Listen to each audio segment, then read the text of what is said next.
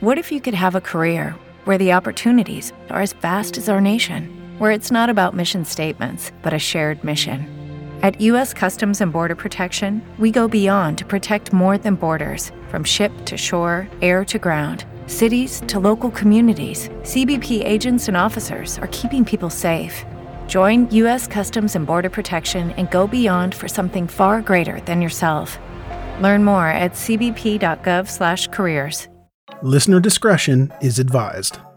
Hello, and welcome to True Crime, the podcast that helps you find new, emerging, and undiscovered true crime podcasts. I'm Greg, the host and curator of True Crime. Continuing on with our special holiday week of episodes, today's episode is from What Was That Like? What Was That Like features real people in unreal situations. This episode is a doozy, it's a Christmas related episode, and if you've never heard What Was That Like, I think you're going to be pretty impressed with this show.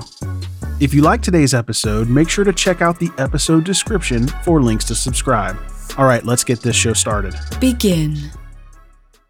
The subway system in New York City is pretty impressive. It opened in 1904, so it's one of the oldest subway systems in the world and it's definitely the largest with 472 stations. And throughout its history, the New York City subway has offered service 24 hours a day, 7 days a week, almost continuously. The exceptions are usually emergencies and disasters, such as 9 11. You want to take a guess as to how many people ride the subway on an average weekday? Go ahead, think of a number. Okay, it's 5.6 million people per day. The subway system can be a little scary sometimes, but most of the time it's safe.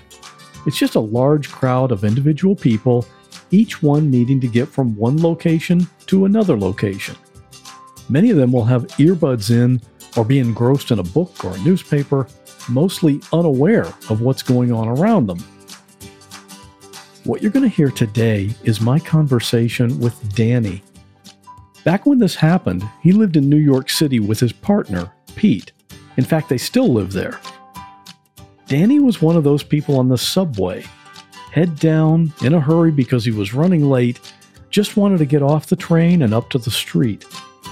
But on this day, he happened to notice something on the floor near the stairs. It was a baby. Real people in unreal situations.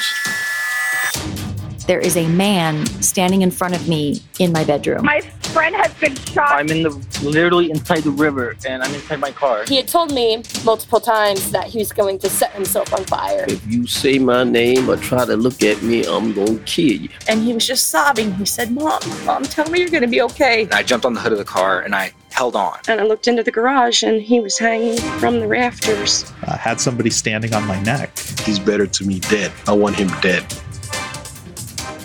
I'm Scott Johnson, and this is What Was That Like?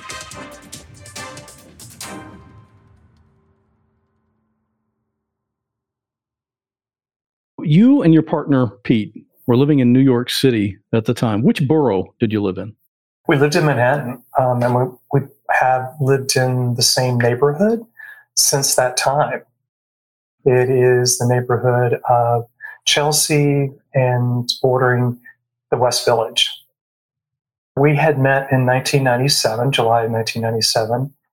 Uh, so by this time in 2000, we had been together just a little over three years. So we had a you know pretty good rhythm of our relationship. We maintained um, had separate apartments, but we ended up spending most of our time at Pete's apartment at the time.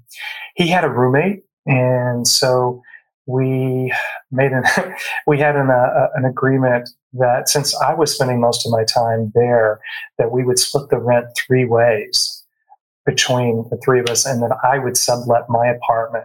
And um, we kind of had that arrangement for about a, you know, a year prior to this time, starting in 1999. I'm a social worker. I have been doing social work for since I've been in New York, and I moved in, to New York in 1994. Pete was um, and still is a presentation designer, where he works and has worked for probably close to 30 years with a pharmaceutical advertising agency. Now he does, um, he's freelance, but he still works for pharmaceutical advertising agencies doing uh, presentation design, basically for new, uh, new drugs that are coming out. Here in Florida, if we want to go somewhere, you know, I go and get in my car and go. In New York City, it's very common to use public transportation all the time subway, taxi, that kind of thing. Do you guys even have cars? we used to. We had a car for 17 years. we loved that car. It was just to be able to get us around, and it lasted us for a very long time. So it was really sad when we finally gave it up. We parked it on the street. So moving it and finding parking spots in New York and Manhattan is never easy. And it would always be a frustrating process of driving around and around the neighborhood, finding a spot, that one spot that hopefully, you know, no one beat you to it. Well, let's talk about that day. You were actually on the subway that day. Where were you headed and what happened? This was August 28th, 2000. Pete uh, and I had made arrangements to have a dinner date that night. So I was working late. Actually, I had I was um, I should have already left by the time I was running late, and I it was a night that I was going up to my apartment. My apartment that I had was up in Harlem, and even though I had a tenant that or you know somebody was subleasing for me, we had an arrangement where I would go up you know once a week to get my mail. All my things were still there. So I would get mail, maybe a few you know, clothes change out. So this particular night, I had arranged that I would go pick up my mail. It's about a 30 more so minute train ride from where I was working up to my apartment. So I would, as I said, I was running late to begin with. So my hope was that I could get in and out of my apartment. And then I was thinking, well, maybe I can catch an express train so I can save a few minutes so I'm not going to be so late. And I was like, oh, I can transfer to uh, from the local train to an express train at 59th Street. That didn't happen. Um, I stayed on the local, um, so I continued to be late. It was approximately, it was close to eight o'clock that night. I think we probably had dinner arrangements for 7.30. So I was, I was well late by this time. So you were kind of in a rush. I was in a rush. Yeah, I was. you know, I knew that one that we, we were. I was running late, but also Pete tends to get impatient when you know not st- sticking to the schedule. So I was just trying to be mindful of that, so he wouldn't get too angry. As I was exiting the station, and now this is this was the 14th Street station for the ACE line and the, the exit that I would always go through was at 15th Street. And so 15th Street was an exit only. So you couldn't enter, you could only exit at that time. So I was going through the station, going through the gate. I noticed on the ground to my left against the wall was a bundle. And, you know, my mind, I'm thinking, oh, it, it and all I saw was two little legs sticking out. It looked like a doll. So I'm thinking some little girl left her doll on the ground. And I was like, oh, you know, wonder if she's around. Um, but I continue to walk and I'm starting to go up the stairs to exit to the outside.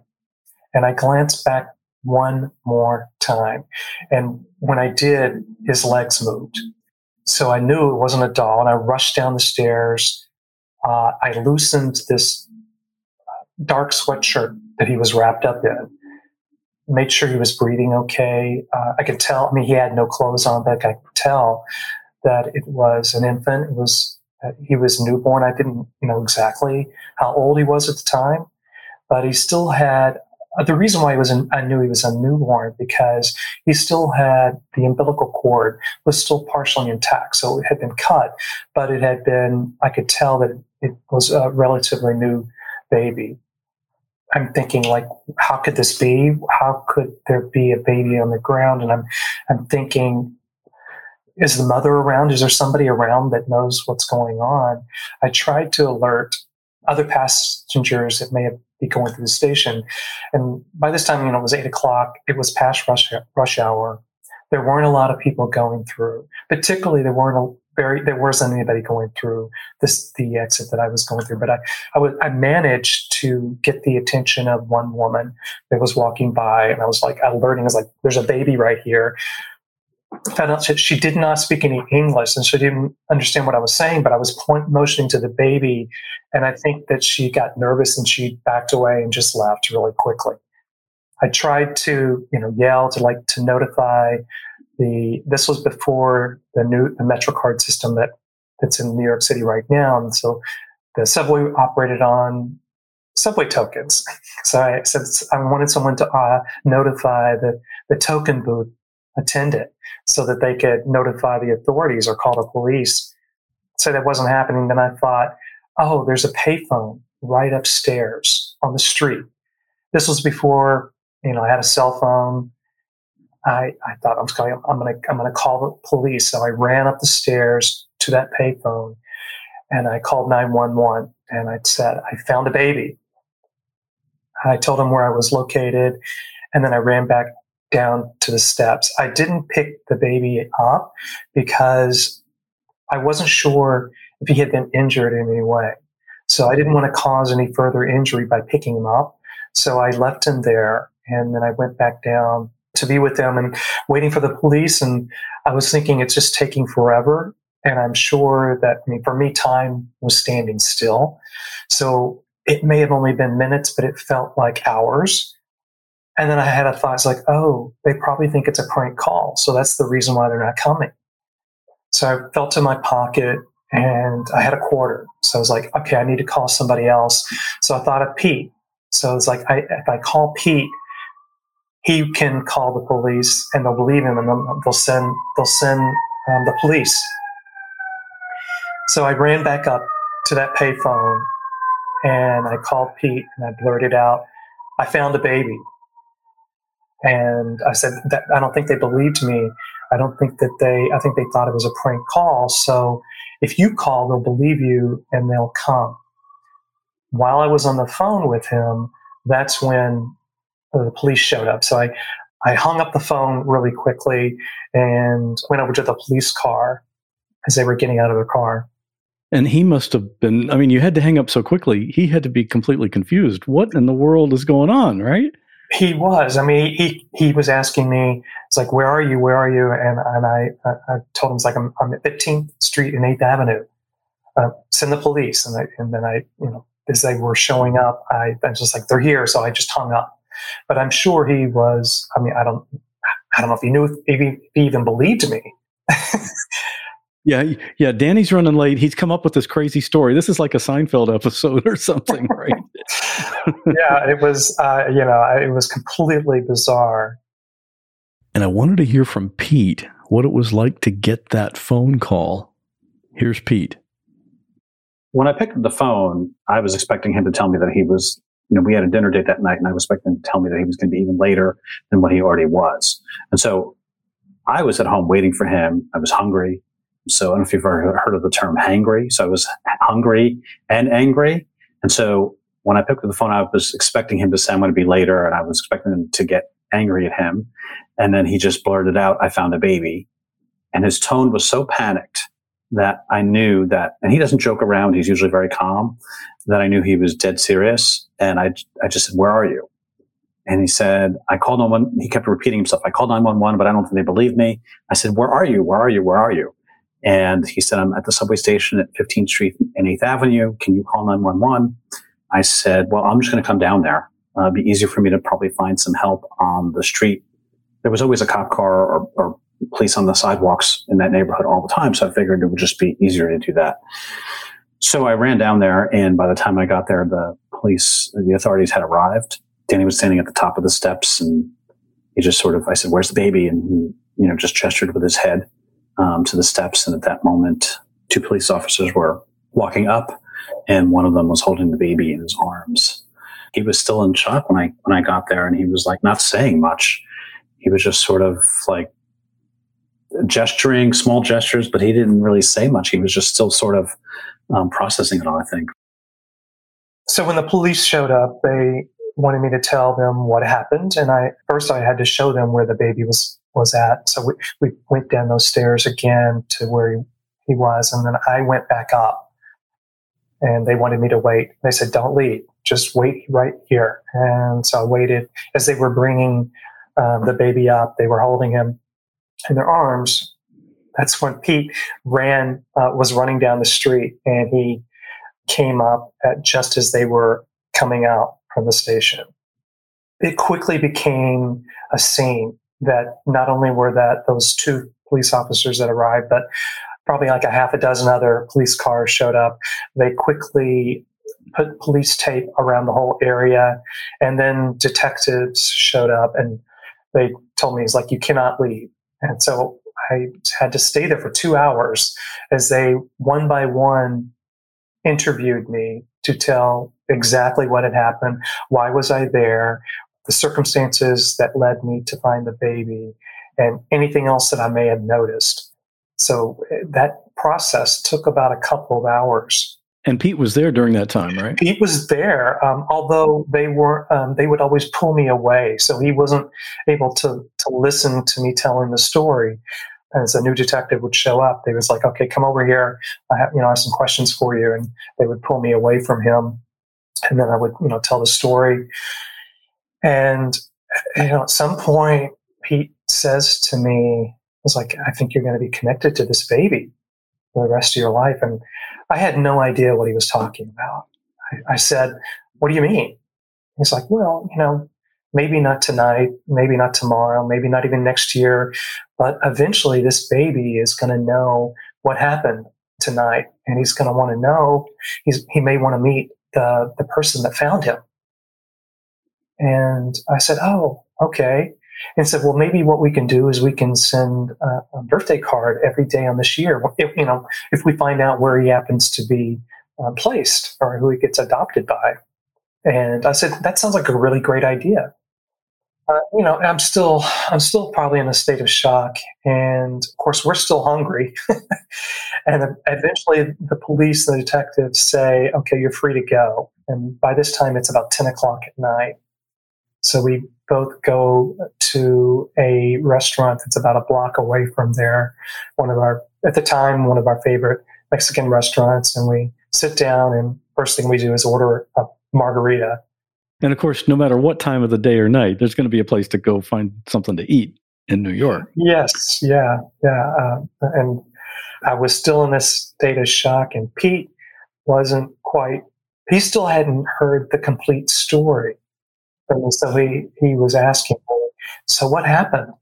And I didn't realize that he wasn't part of those conversations with me telling the story. So I had to tell him what exactly happened. Now, the next day, this was all over the news. Oh, yeah.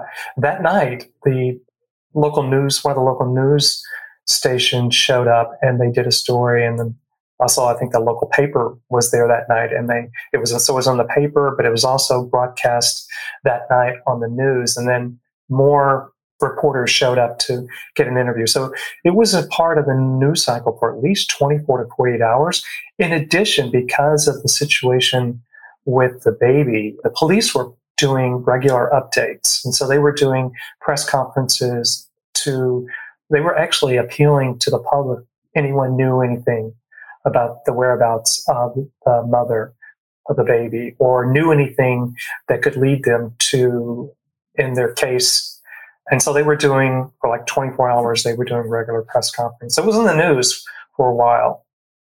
So the next morning, I'm going to work and the hospital that the police took him to, because here's another part of the story is like they had called for the an ambulance to show up to take the baby to the hospital, and the ambulance never showed up.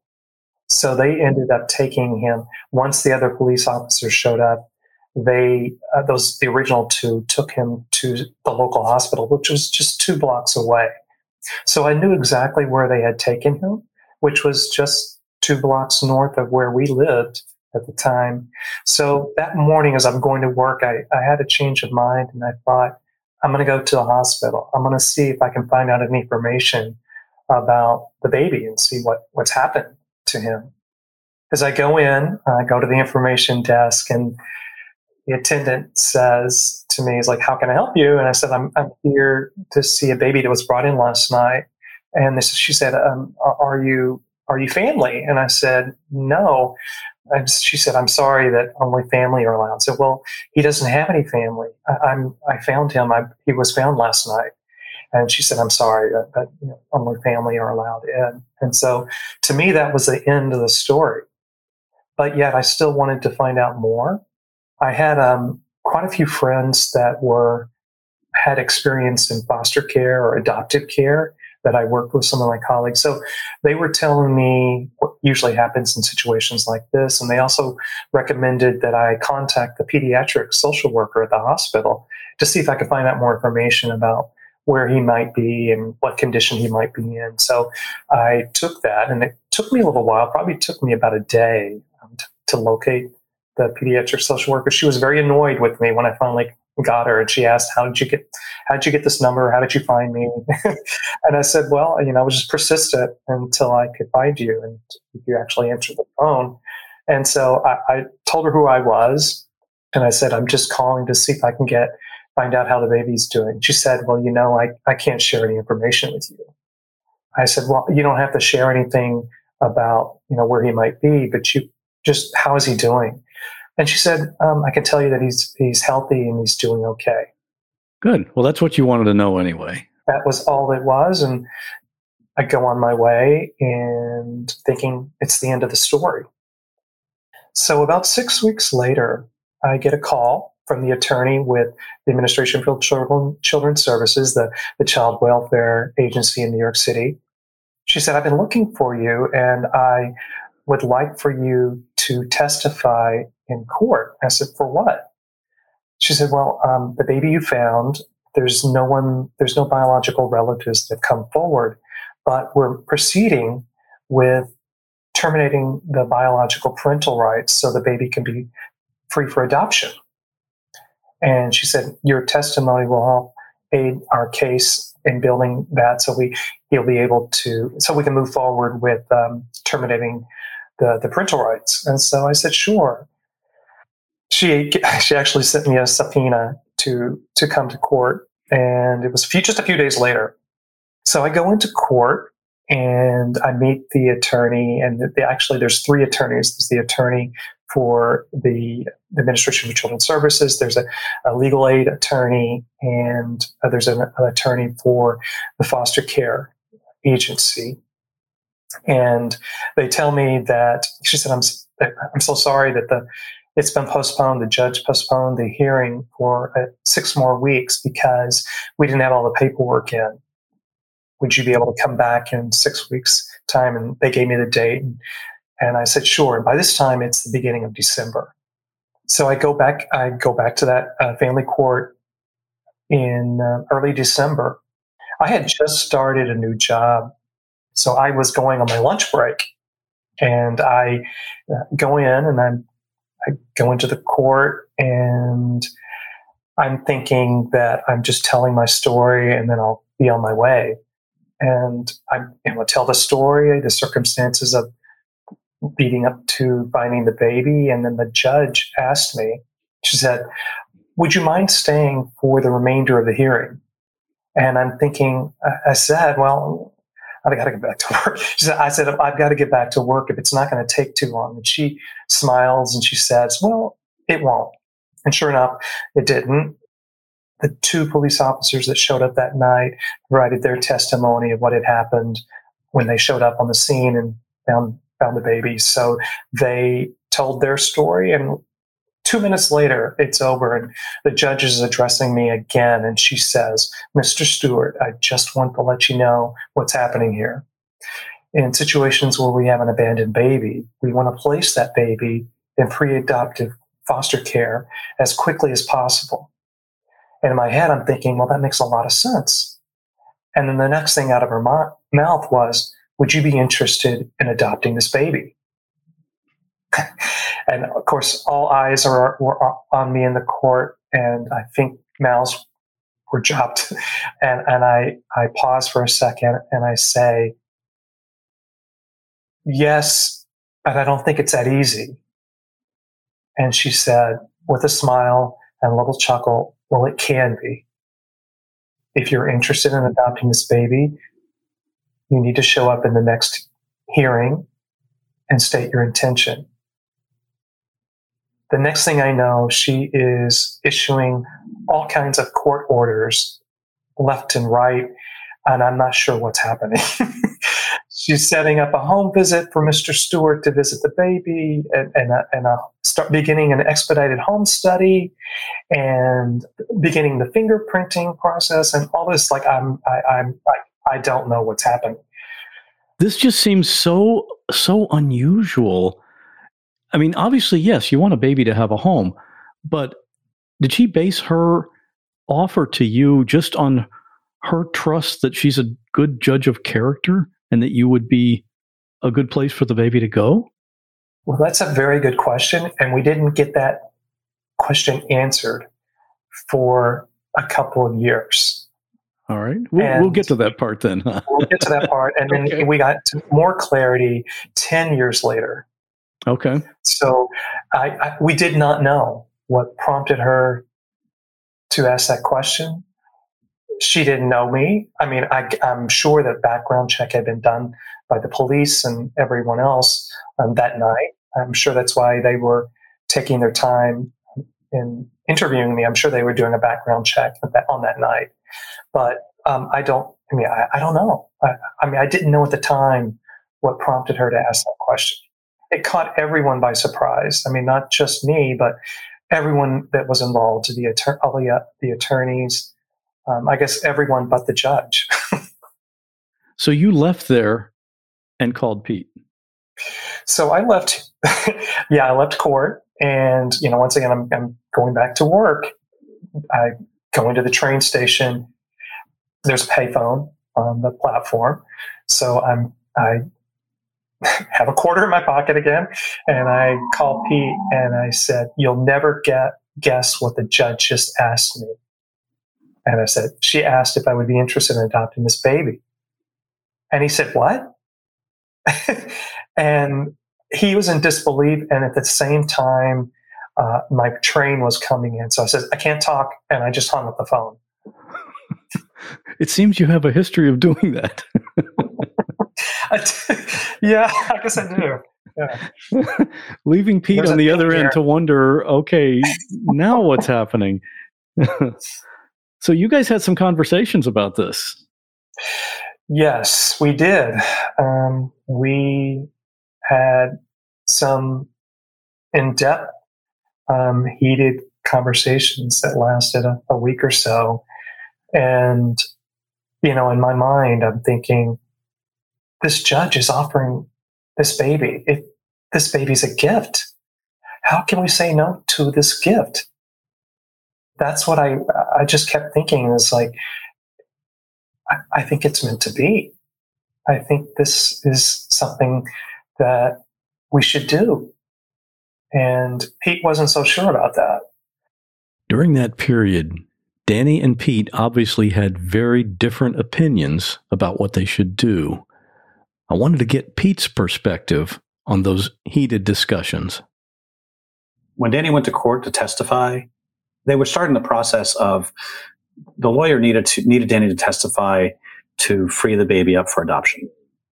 Um, and he called me after the judge asked him if he wanted to adopt the baby from a payphone on another subway station at another subway station. And I was at work and he said, You're never going to believe this. The, the, judge asked if I wanted to adopt the baby. And I instantly said, No, no, no, no, no, no. Go back there right now and tell her you misspoke my initial reaction was just completely fear based. His train was roaring into the station at the time, and he said, I got to get back to work. And he got on his train, and we didn't get a chance to discuss it again until that night. I just sort of said, How, he, after he told me everything that happened in court in detail, I said, How could you just say yes without consulting me? I said, We're not ready to have a baby. We don't have, we had a roommate. We lived in a small one bedroom with a roommate behind a partition in the living room. We had no money. We were in debt. Uh, we didn't have a space or the resources for baby. And I was just sort of flabbergasted, I guess, if, if, for lack of a better word, that he would even think that this was a possibility. So he just said, What was I supposed to say? You know, they were all looking at me in the court courtroom. And I said, Well, how about I'll, I'll let me talk it over with my partner. I'll get back to you. He said, Well, I'm talking about it with you now. I'm like, Yeah, but you already said yes. So I, he was seeing this as a gift, and I was seeing this as something that was going to upend our lives completely. And so my reaction was all from being scared to death about what this was going to do to to our lives and how how are we how would we ever be able to do this so our discussions went on for a few nights and at one point danny just said you know this is a gift we can't pass up this opportunity we can make this work i know we can make this work we will make this work and the more he said that the more angry i got because i feel like he wasn't listening to me and my concerns and he just said one night, I think I'm going to go ahead and do this, whether you're on board or not. And I said, So you're choosing a baby over our relationship? And he said, No, I would really love for you to do this with me. But I understand if you're not ready and you're not there yet, that's where you're at. And I said something really sort of mean and snarky. I said, Well, good luck being a single parent in New York City. And I for like the second or third night in a row, I went out and, to the cold December air in New York and I just went for long walks. And there was always a part of me that knew he was right. There was always a part of me that really wanted to do this so bad, but I was giving over to the fear really. It was consuming me. It was overwhelming me. All the negative things that could happen. Who are we to think we can be this baby's parents? it was sort of like, we can't provide for him. How, who are we? What, what, to think that. And back to Danny. Yeah, it was, it, the, the conversations were heated. I mean, he would, he was angry that I had said yes, and he was thinking that I wasn't being rational um, in making uh, a decision unilaterally without consulting him. Well, there's a little bit of basis to that. yeah, no, he wasn't wrong. He wasn't wrong you you finally got Pete to come with you on a visit. Was that a little bit calculated on your part? Hmm. to kind of to help persuade him. I, I, I, was hoping that he would come around. You know, I'm, I'm pretty patient, and I just kept reiterating that this was a gift, and we can't say no. But I, I thought that he just needed time and space to be able to process it and that he would eventually come around. So, you know, they had set up the visit for me to go see the baby in the foster family he had been placed with. And what was unbeknownst to us at the time that um, he was placed there the next day after he was found. So he had been with this foster family for three by this time over three months, almost three and a half months. And so we go, uh, we meet the foster care worker to do this home visit there. On the way there, Pete and I had a conversation, and I said, Pete, I said, you know, once he agreed to go with me, and that was all he was going to do, he was just going to go with me on this. And I, one of the things I also kept telling him uh, because this is what everyone else was telling us was that even if we were pursuing adoption and it wasn't going to happen overnight there's a process. It just it takes six to nine months for you to get the background check to get a home study done to have clearance to happen and you have to go through parenting classes. There's 10 weeks of parenting classes that happen and so all of everyone was telling us the foster care workers were telling us my friends uh, that had experience in foster care were telling us this whole thing. And this is what I told Pete. It's like, well, let's just take it one step at a time. So this first step, we're just going to go visit the baby. We can decide we don't, we're not making a permanent decision right now. So the first decision, we're just going to go visit the baby. And you know, once he agreed with me, the conversation on the way there, which to me was very important, and that conversation was that um, no matter what condition the baby is in, no matter what the placement, the home he's in right now, we cannot want to move forward with this to save this child. That's not a good enough reason. We have to want to do this because we want to be his parents. Of course, Pete just saying yes, yes, yes. He's yesing me because he hadn't fully, you know, wasn't fully on board yet. So when we go to the home, we quickly realized he wasn't in the best con- condition, but you know, we we go there. We actually had to wait because the, uh, the the foster care mother was at a visit. The baby had been had been sick, and so she was at the clinic with him. And so we waited a few minutes before they got there. And when they got there, um, the foster care mother put the baby in a almost like a car seat, but it wasn't a car seat, but it was similar to that on the floor. And she and the foster and the foster care worker went to another room to have a conversation, and we're just there with the baby. And she says the foster care worker's like, "Would you like to would you like to hold him? And I said, sure. And so she puts him in my arms and he had the biggest eyes. I mean, his, he, it's just, that's what I remembered from that first night that he had just very big, wide eyes. And I, I just noted that his eyes were just, it, it seemed to be like so curious and also he seemed scared at the same time. So I'm, you know, I'm holding him we had brought a Polaroid camera. so I, I, Pete took a photo of me holding the baby, and then I just said, "Here, uh, to, you know, your turn." And, I, and then I snapped a photo of him holding the baby.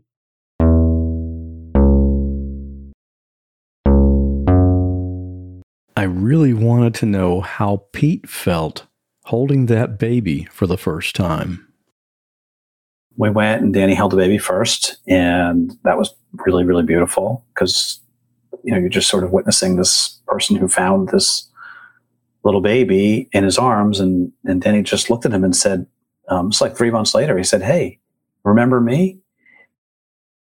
It was just beautiful. It was just I my heart just like I melted, and then Danny held out the baby to me and said, "Your turn."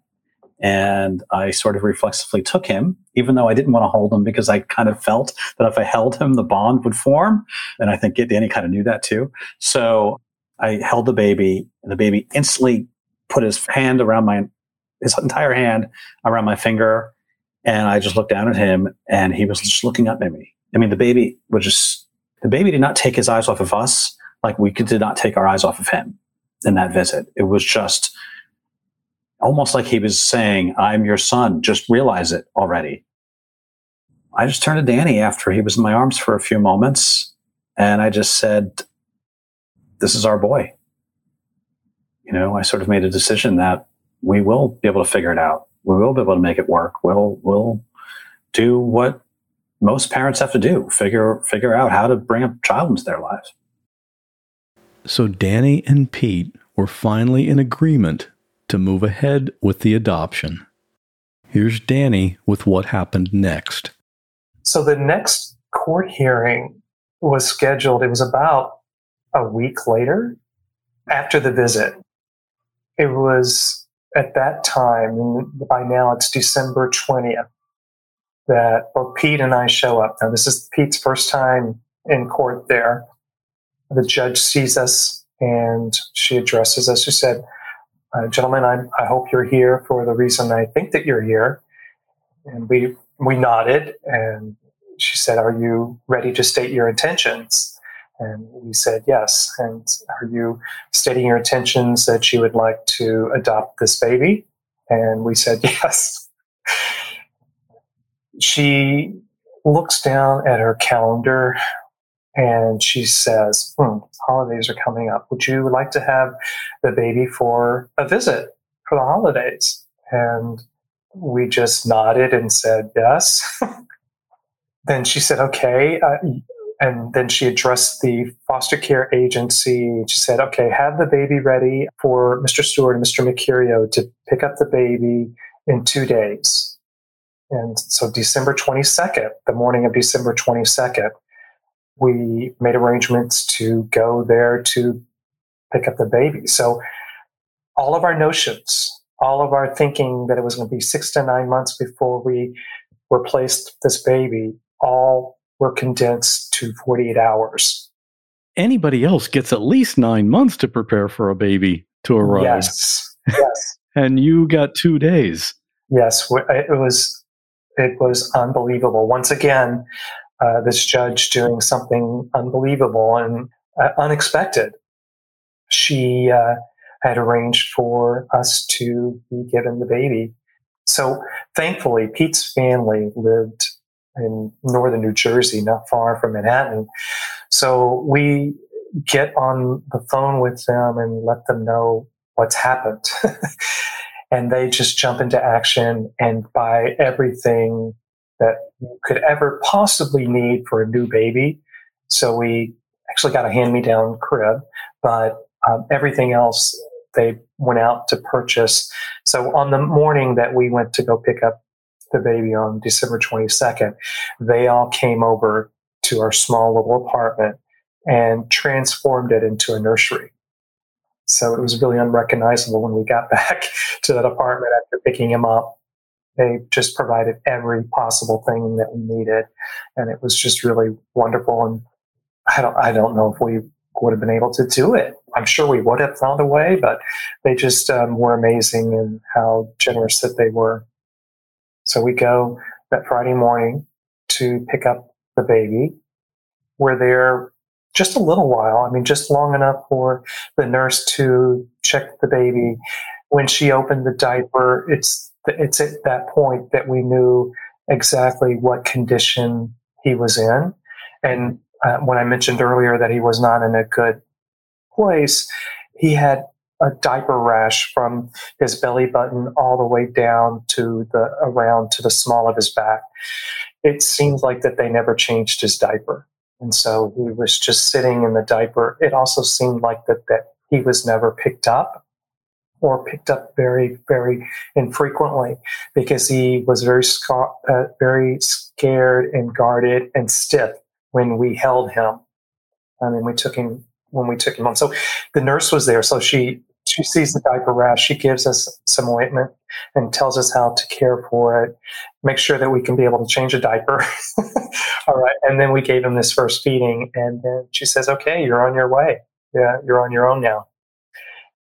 We go home, and yeah, um, we are there in the apartment that night, the three of us alone for the first time, and it was pretty.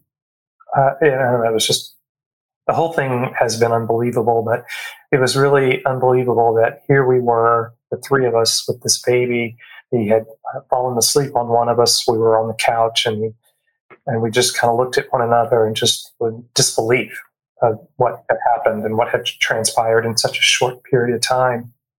Did the baby have a name yet? Yeah, this is interesting. He had a name, and the name that was given to him was a combination of a name that was borrowed. They they named him Daniel Ace Doe. So I think the police officers named him Daniel, and then the hospital, knowing that he was found on the ACE line, named him Ace and then because he didn't have a last name, he had Doe. So his official last name was Daniel Ace Doe until until his adoption was finalized two years later. But I mean, we we named him Kevin. That was the name that we had picked out, and that um, that was a story, another pretty miraculous story in of itself. On our way home after having the visit with Kevin, uh, well, with the baby, and when he was in that foster family, Pete asked me, Have you thought about a name for the baby? And I said, Well, I've always liked the name Devin, D E V I N. He said, Wow, just one letter off. It's like, I, I like the name Kevin. And he said, Let me tell you why. And he told me the story of prior to him uh, Pete being born, his parents had given birth to a stillborn, but that stillborn had been named Kevin. So Pete had always thought that this baby, Kevin, that his parents had, was almost like a guardian angel in his life. And the, the name Kevin had, had significance for him because he had, in various points in, his life, person by the name of Kevin had come into his life for a brief amount of time and had changed it and had quickly disappeared. So we always felt like this character, Kevin, was a guardian angel. So once he told me the story of, of the significance of this name, I said, absolutely, his name should be Kevin. So a year after uh, we found Kevin, 9 11 happened. And that put a delay on everything because family court, Manhattan Family Court, is close to ground zero. So everything was on delay for many months. And I think that that was a big reason why, why the, uh, the adoption took two years. At two years, and it was almost two years to the date that we go back into family court to uh, make his adoption finalized. It was at that moment Pete asked the judge, Your Honor, whatever asked, prompted you to ask Danny that question about if he was interested in adopting this baby? And she said, I had a hunch. Was I wrong? So, I mean, we said no, of course not. but we didn't know the full story either. There was actually more to that um, that we learned when we had our wedding. Well, let's let's talk about that. This is this is now at this point. Kevin is ten when that happened. Kevin was ten years old when same-sex marriage was legal in New York State. One morning, I think you know, actually, the the night that that the the, the state assembly was passing the vote in New York State, we were up watching it on the the political channel, and because we had a friend that was a state assembly for Staten Island at the time, so we were very curious about you know how it was going. So the three of us, Kevin, Pete, and I, were watching it that night. And so when it passed, we cheered. And I think it was the next day or maybe a couple days later. Pete was walking Kevin to school, and he asked Kevin, "Do you, said, do you think you think your dad and I should get married?" And Kevin said, sure, I guess, yeah. and and I think uh, Kevin in his mind was had started to see uh, same sex marriages being performed by judges. So we asked, um, "Don't judges perform weddings?" And he said, "Yeah." And then he asked, "Would you be interested in meeting the judge who finalized your adoption?" And he's Kevin said, "Yeah." And then he ran off into school. So Pete went in and called Manhattan Family Court. Actually, he, no, he, he sent an email to Manhattan Family Court to the generic email and got a response like a couple hours later. He was asking if the judge who had performed the adoption, had proceeded over that, would, would be available and would be interested in doing our wedding ceremony. Pete got a response two hours later that the judge definitely remembered us and would be definitely interested and would like to set up a time for us to meet. And then we set a date. Uh, we actually set the date on. We wanted it. we wanted it to coincide to the anniversary we, we already celebrated, uh, which is July 13th. So we decided on July 13th, 2012 would be the date that we would get married. And so we, we met with the judge you know, probably a month or so before. She wanted to, you know, talk with us about what we were wanting and what we were thinking about, and just to catch up also, because it had been eight years since we were in court together. So she was interested in knowing about Kevin and knowing about what, what his interests were, and she was also interested in, you know, knowing how we were doing. It was at that point we asked her, you know, we wanted just to get more information about, you know, that her ability to expedite the process and what was more behind that question and asking me because it was still burning in the back of our mind But, you know what was behind that hunch By this time, she had been a family court judge for over 30 years and she was about to retire. And she told us, "Is like, you caught me just in the right time because I'm, I'm, I'm retiring in a few months. And she said, all babies need to have some connection. They need to have, they need to have that with somebody. And you were the only connection that this baby had. And so I went on that. And then she also told us at the time she was a part, she was leading a pilot project in New York State to uh, expedite placement for babies that had been abandoned so they would not languish and linger in foster care for years and years before they were adopted. So she had the power and the authority to expedite the whole process of adoption. So that is the reason also that she was able to do what she did. She could cut through bureaucratic red tape by deciding that she was going to place the baby with us and in the time manner that she would that she did. And she so it didn't take six to nine months.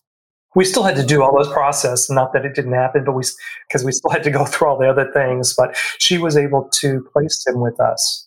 She has to look at that as one of the crowning achievements of her career as a judge i mean i'm sure she did a lot of other things as well but what a story she's become a part of our extended family. I mean, we've kept in touch with her through the years. She has remained in, in, contact with us and she emails us from time to time.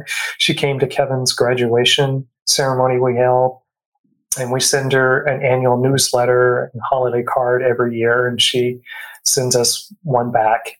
So we we keep in touch and uh, we've always expressed our gratitude for her for changing our lives. And, and, and she said, well, I was just doing my job. Is how old is Kevin now and what's, what's he like? Kevin is 21. He is a senior in school. He is going to a small liberal arts school. He's studying, he's a dual major in both mathematics and computer science. He really loves math.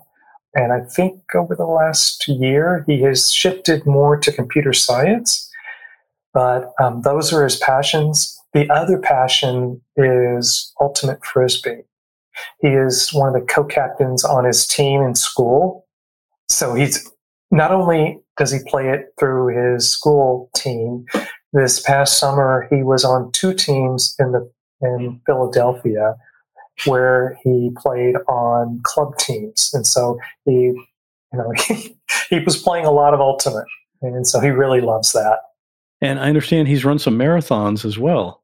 Yes, uh, this is another thing. and he, he loves to challenge himself. So, one challenge he had, um, and this started right after he graduated from high school, he told us, I'm going to run in a half marathon. It's called the Rocapuco. Rocapuco. It's the, in the Rockaways, they have a half marathon, and he ran it. I think it was a day before he once started his freshman year in college. Then he did another one in Yonkers, and then he did his sophomore year.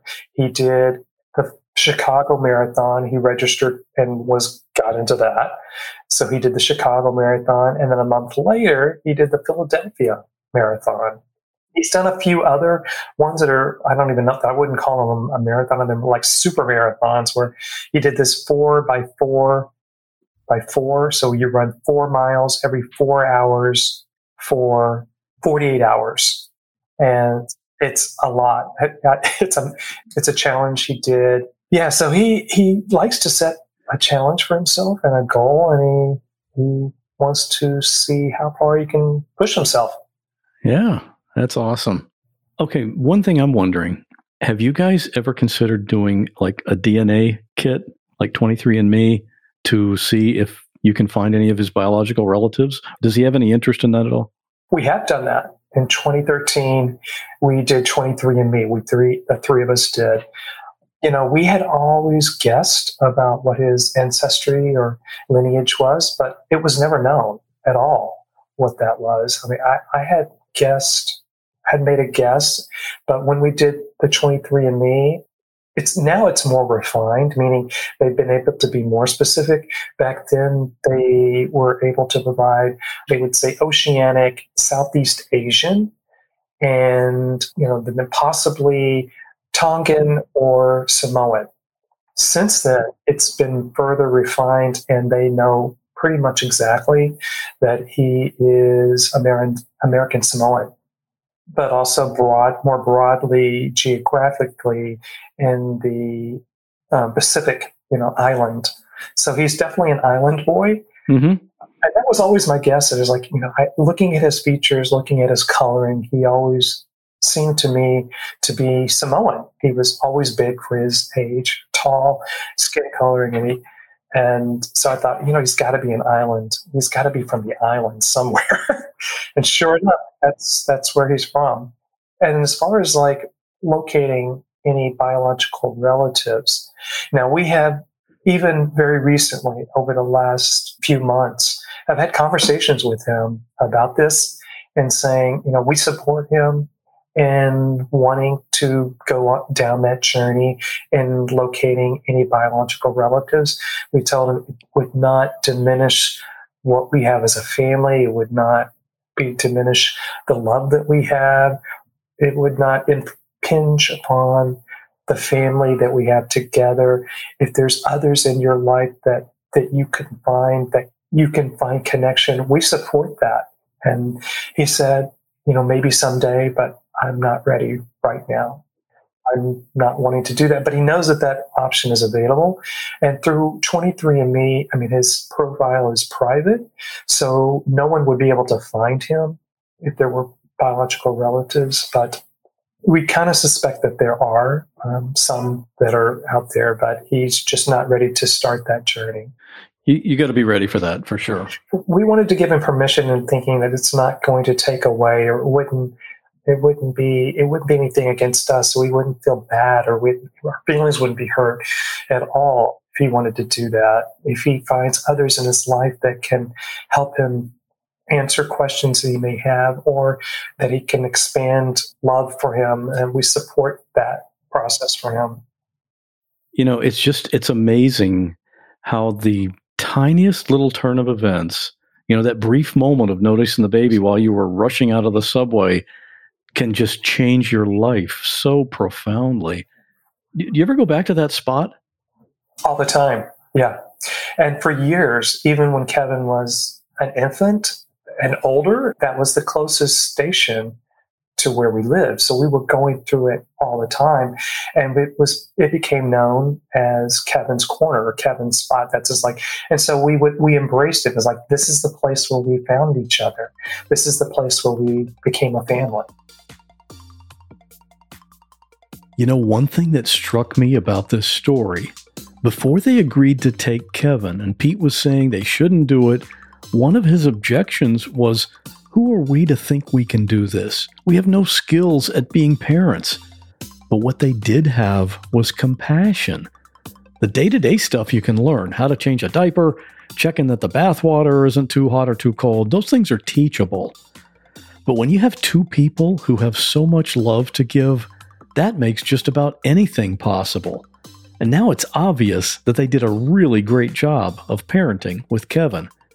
And Pete wrote a book about this. It's a children's book, a large hardcover with great illustrations on each page, and it tells the story in a way that makes it easy for kids to understand and enjoy. If you know a family who has adopted children, this is a great gift. I'll have a link to that in the show notes for this episode. And also in the show notes, you'll see pictures of Danny and Pete on that first visit when they held Kevin for the first time, as well as more recent family photos where Kevin is the tallest one in the picture. All of that is at whatwasthatlike.com slash 96. But before that book was beautifully illustrated and published, the first version was just put together by Pete at home so that Kevin could hear about his story from a very young age. And coming up at the end of this episode, in today's listener story, you'll hear about what happened with that. Hi, Scott. My name's Justin, and I just want to say that I enjoy your show immensely. I'll admit that when I first checked out your episode list, my first reaction was that they were going to be maybe sensationalist and morbidly interesting, but I was very wrong. After diving into your show, I've been amazed and inspired by some of these stories. I love that you have found people that have both experienced crazy, traumatic events, but have then, despite of and also using them, gone on to lead incredible, courageous, and admirable lives. Usually also guiding others towards the better lives they seek. What you bring to listeners is what I wish our mainstream media and news outlets would bring more of to the public.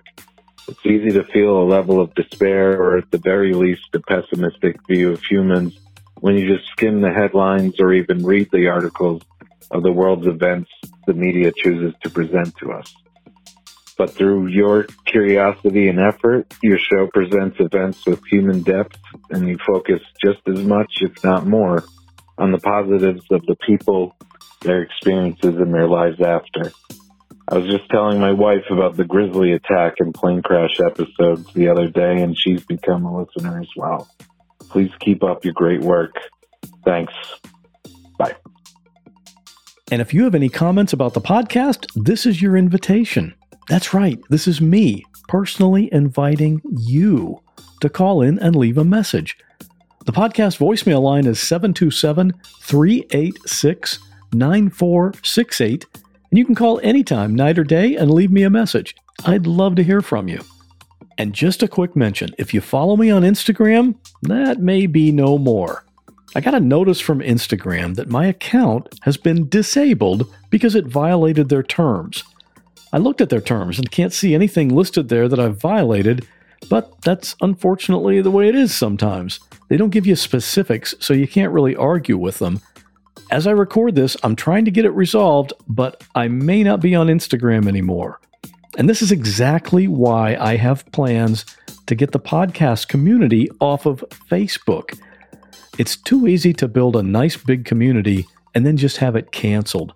I have over 10,000 followers on Instagram, so I hope it gets fixed, but if you don't see me on there anymore, you know why.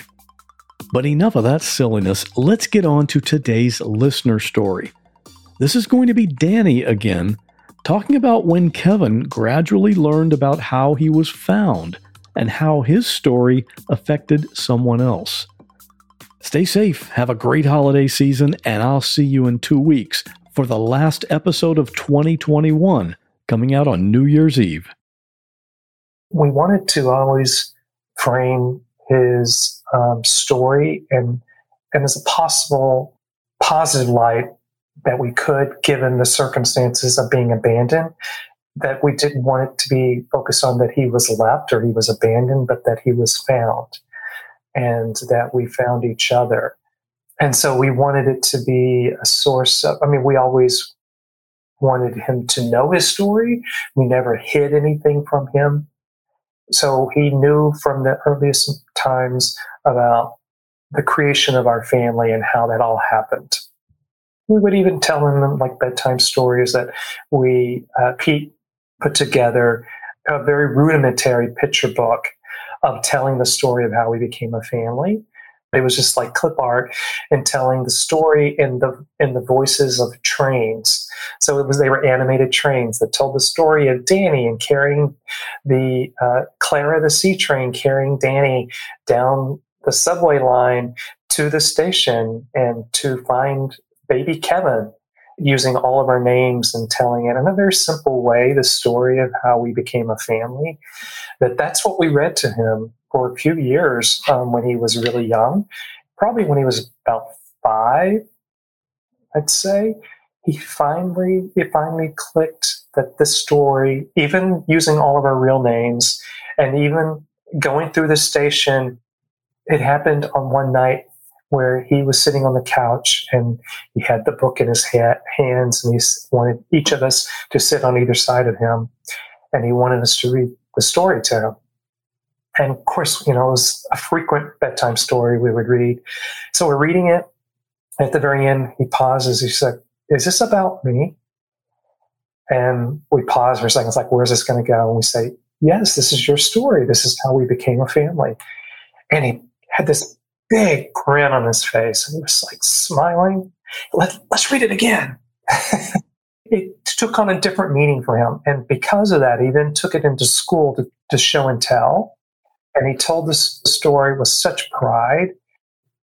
I think it was probably like in second grade, first or second grade, that this happened. Uh, we get a call from one of the, the parents that says, you know, your son brought in a book about um, your family, you know, share your family story.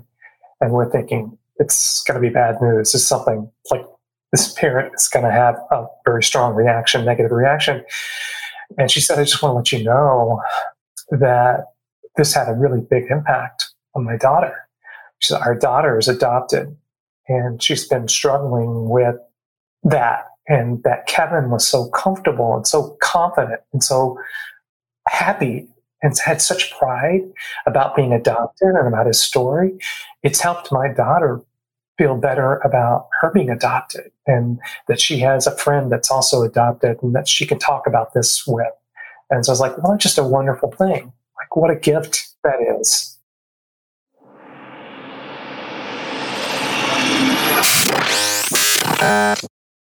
Thanks again for listening to True Crime by Indie Drop In Network. If you would like to nominate a true crime podcast to be featured, just send me a tweet at Indie Drop In.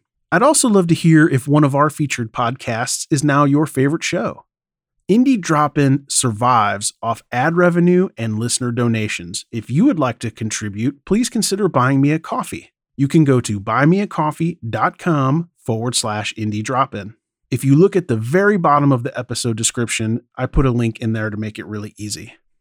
Indie Drop In has many other shows that you also might like. Just go to indiedropin.com. All right, see you next week.